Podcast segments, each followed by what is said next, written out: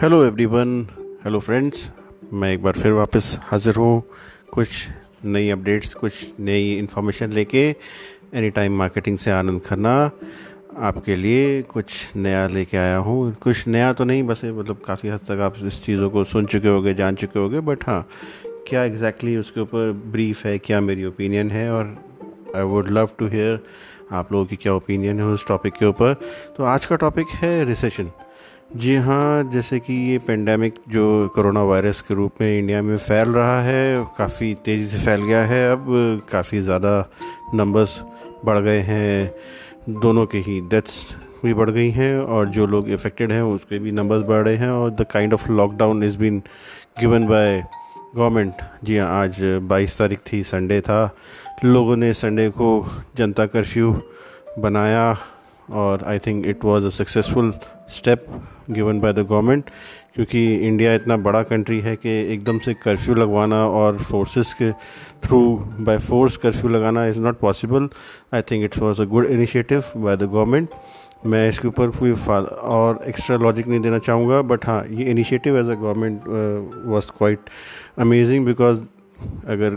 Government appeal करती है लोगों से और लॉकडाउन हो जाता है तो it's good but coming to the topic which is recession अब रिसेशन के अंदर मैं ये एक्सप्लेन नहीं करूँगा कि रिसेशन की डेफिनेशन क्या है या कैसे है बट हाँ मैं कुछ एक फाइन टिप्स या फिर अपडेट्स दूँगा कि कैसे पता लगे कि रिसेशन आ गया है। लोगों की अलग अलग थ्योरीज़ हैं आई डोंट नो कुछ लोग क्या कहते हैं, कुछ इकोनॉमिस्ट बहुत ही मैक्रो लेवल के ऊपर बोल जाते हैं कि हाउ यू फाइंड मतलब सेंसेक्स को देख के स्लो डाउन माना जाए या रिसेशन माना जाए। या किस चीज़ को देख के रिसेशन माना जाए। तो उस टॉपिक के ऊपर मैं बात करूँगा और आई थिंक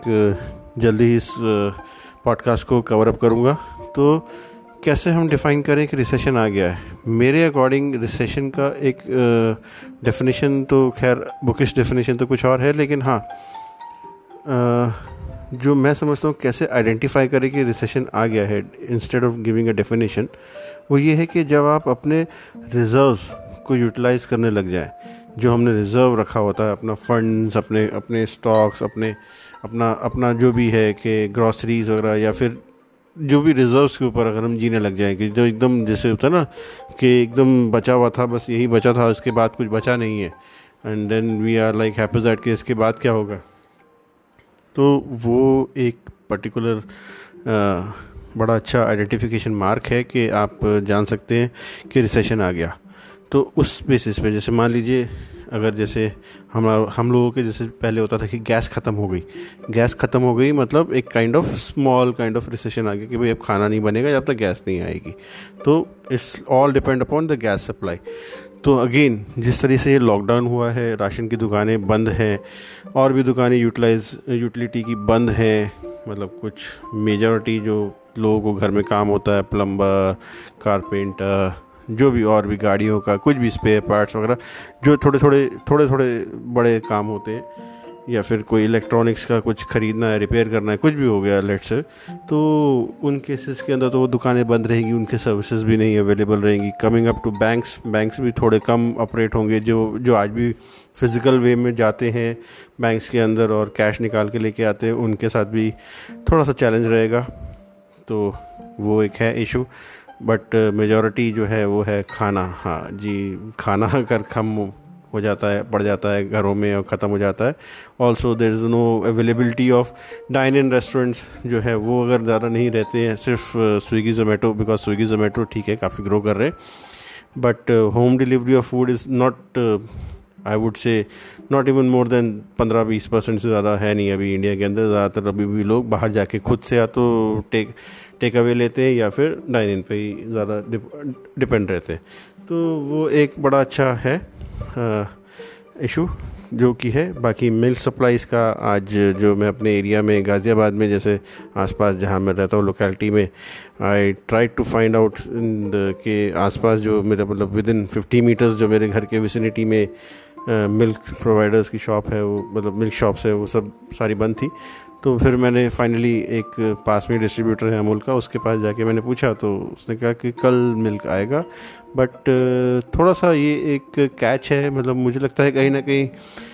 गवर्नमेंट को उसके ऊपर काम करना चाहिए कि गवर्नमेंट ने एक, एक बहुत जनरल काइंड ऑफ़ एडवाइजरी दे दी कि भाई खाने पीने की दुकानें खुलेंगी राशन की और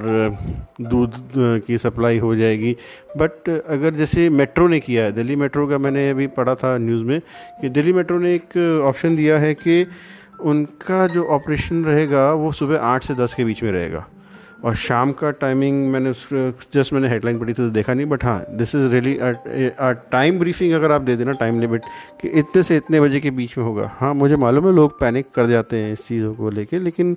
आई थिंक ये एक बड़ा अच्छा ओरिएंटेड रहता है, क्योंकि कई बार लोगों को फिर मिस गाइडनेस गाइड हो जाता है कि अरे अरे तो सारा दिन खुली रहेंगी, या फिर शाम को भी खुली रहेंगी, या सुबह भी खुली रहेंगी। जैसे कि मेरे साथ भी हुआ कि मुझे लगा आज नौ बजे के बाद दुकानें खुलेंगी, जो कि नहीं खुली। एंड कहीं ना कहीं ये मेरे मन में डाउट था कि शायद से नहीं खुलेंगी बिकॉज़ बिकॉज़ मेरे को किसी ने कहा, अरे can you check in Big Bazaar और समथिंग लाइक ईजी डे और समथिंग तो मैंने कहा, यार, जब मैन पावर ही अलाउ नहीं है जाना तो इजी डे और बिग बाज़ार कैसे ऑपरेट करेंगे? ये तो लोकल किराना शॉप्स हैं जो कि सेल्फ ओन्ड हैं थोड़ी सी लोग उसमें एक दो ही होते हैं,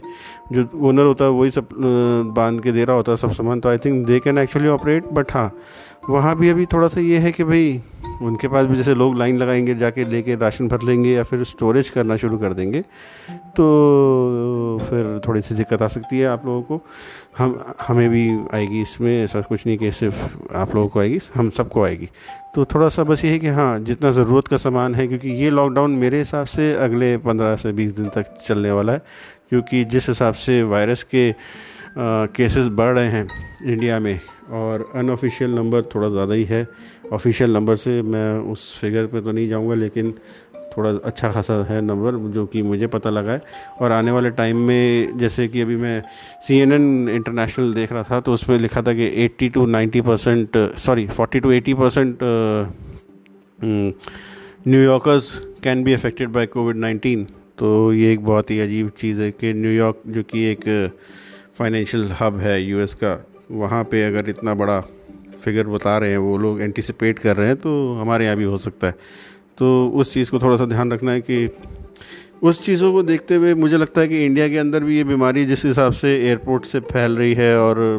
लोग प्रॉपरली जो सेल्फ क्वारंटाइन नहीं कर रहे हैं या फिर आइसोलेशन में नहीं जा रहे हैं या फिर आइसोलेशन से निकल के भाग जा रहे हैं या फिर कुछ भी हो रहा है दे आर जस्ट टेकिंग के थिंकिंग कि अरे कुछ नहीं ऐसा है। बहुत ही उसमें कैजुअली लेके जा रहे हैं उस चीज़ों को। तो मेरे अकॉर्डिंग ये मेरी एंटिसिपेशन है, कहीं किसी से सुनी हुई या किसी के द्वारा बताई हुई फिगर नहीं मैं बोल रहा हूँ। ये मेरा खुद का जजमेंट है कि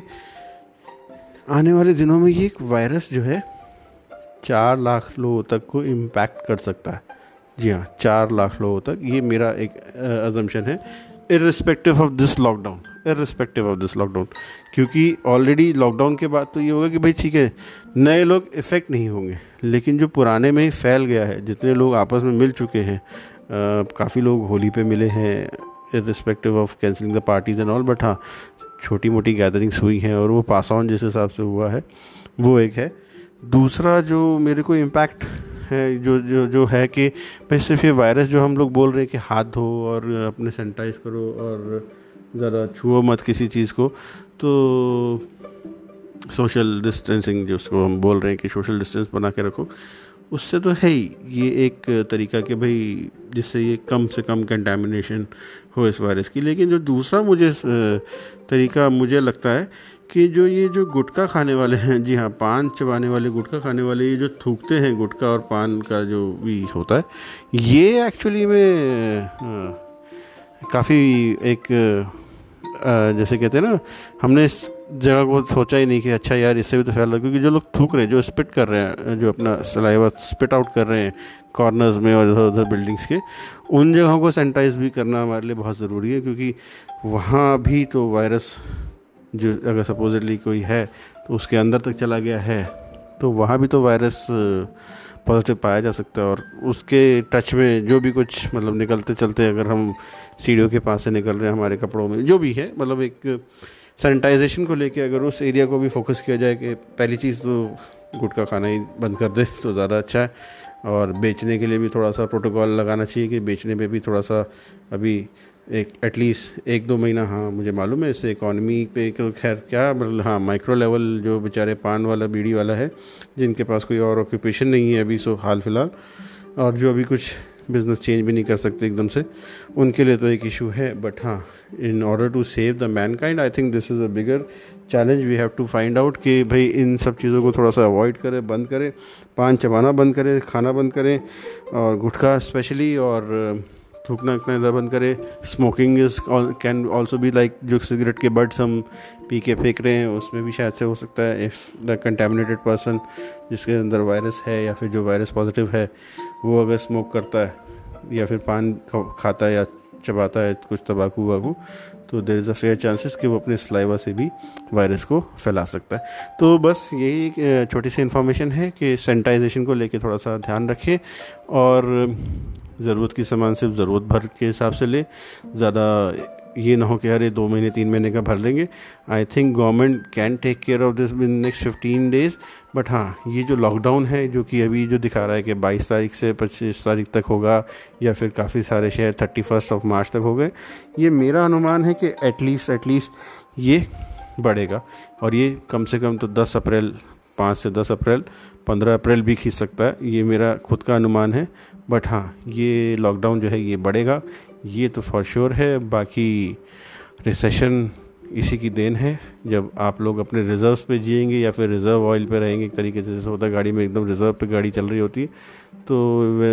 वो एक रिसेशन की अच्छी खासी निशानी है। रिस्पेक्ट ऑफ़ स्टॉक मार्केट या कोई इकोनॉमिस्ट कितनी भी बड़े बड़ी बातें कहें कि जीडीपी सुधर गया या फिर आपका इन्फ्लेशन कम हो गया या जो भी हो गया बट हाँ कहीं ना कहीं इससे इम्पैक्ट आएगा बिजनेसेस के ऊपर और ये जो तीन, दो ढाई दो ढाई महीने का, एक महीने का भी अगर इस इम्पैक्ट रहता है तो वो आगे आगे प्रोलॉन्ग होते होते पास ऑन होते होते एटलीस्ट एक क्वार्टर नहीं तो दो क्वार्टर तक तो जाता ही है। तो यस आगे जाके बिजनेसेस को भी दिक्कत आने वाली है। कहीं ना कहीं लोग मार्केटिंग के अंदर पैसा कम खर्च करेंगे या फिर बड़े सोच समझ के खर्च करेंगे तो ये भी एक बड़ा ही इशू है। चीज़ों के रेट्स वैसे ही बढ़ने शुरू हो गए हैं बहुत ज़्यादा। अभी जो खैर मेडिकल सप्लाईज़ के ऊपर बहुत ज़्यादा प्रेशर है। गवर्नमेंट ने हालाँकि रेट तय तो कर दिए हैं मास्क के और सैनिटाइजर्स के बट कितना एक्चुअल में प्रैक्टिकली पॉसिबल हो पाता है, ये अभी तक किसी को नहीं पता। ये अभी तक ना ही तो देखा गया है, ना कुछ पता है कि लोगों ने कितना जमा करके रखा है या कितना बेच रहे हैं, सात रुपये का मास्क सत्तर रुपये में बेच रहे हैं या फिर सौ रुपये का सैनिटाइज़र, पाँच सौ रुपये करके बेच रहे तो ये तो खैर अभी नहीं दिख रहा है, लेकिन हाँ ये चीज़ें हो रही हैं कि गवर्नमेंट तो बोला है भाई कि हमने रेट तय कर दी बट हो रहा है कि नहीं हो रहा है ये है। तो एनी हाउ रिसेशन की तैयारी थोड़ी सी करके रखें। ज़्यादा रिज़र्व्स के ऊपर मतलब ना जिए, बहुत ज़्यादा भी टैंक फुल करा के ना घूमें। जैसे कि मैं अगर गाड़ी के एग्जांपल से ही बात कर रहा हूँ कि बहुत ज़्यादा आपने ओवर स्टॉक कर लिया, क्योंकि कहीं ना कहीं किसी और के लिए शायद से वो ज़रूरत हो सकती थी जो आपने ओवर स्टॉक कर लिया। तो ज़रूरत के हिसाब से ही ज़्यादा से ज़्यादा पंद्रह से बीस दिन का ही अगर आप स्टॉक करें that is a maximum thing because lockdown में कल सिचुएशन क्लियर हो जाएगी कि कितनी देर दुकानें खुलती हैं कौन कौन सी दुकानें खुलती हैं, क्या ज़रूरत का सामान रेडीली अवेलेबल होता है टाइमली अवेलेबल होता है। इसी के साथ मैं अपना ये पॉडकास्ट ख़त्म करता हूँ। Thank you for listening me और giving me your blessings and love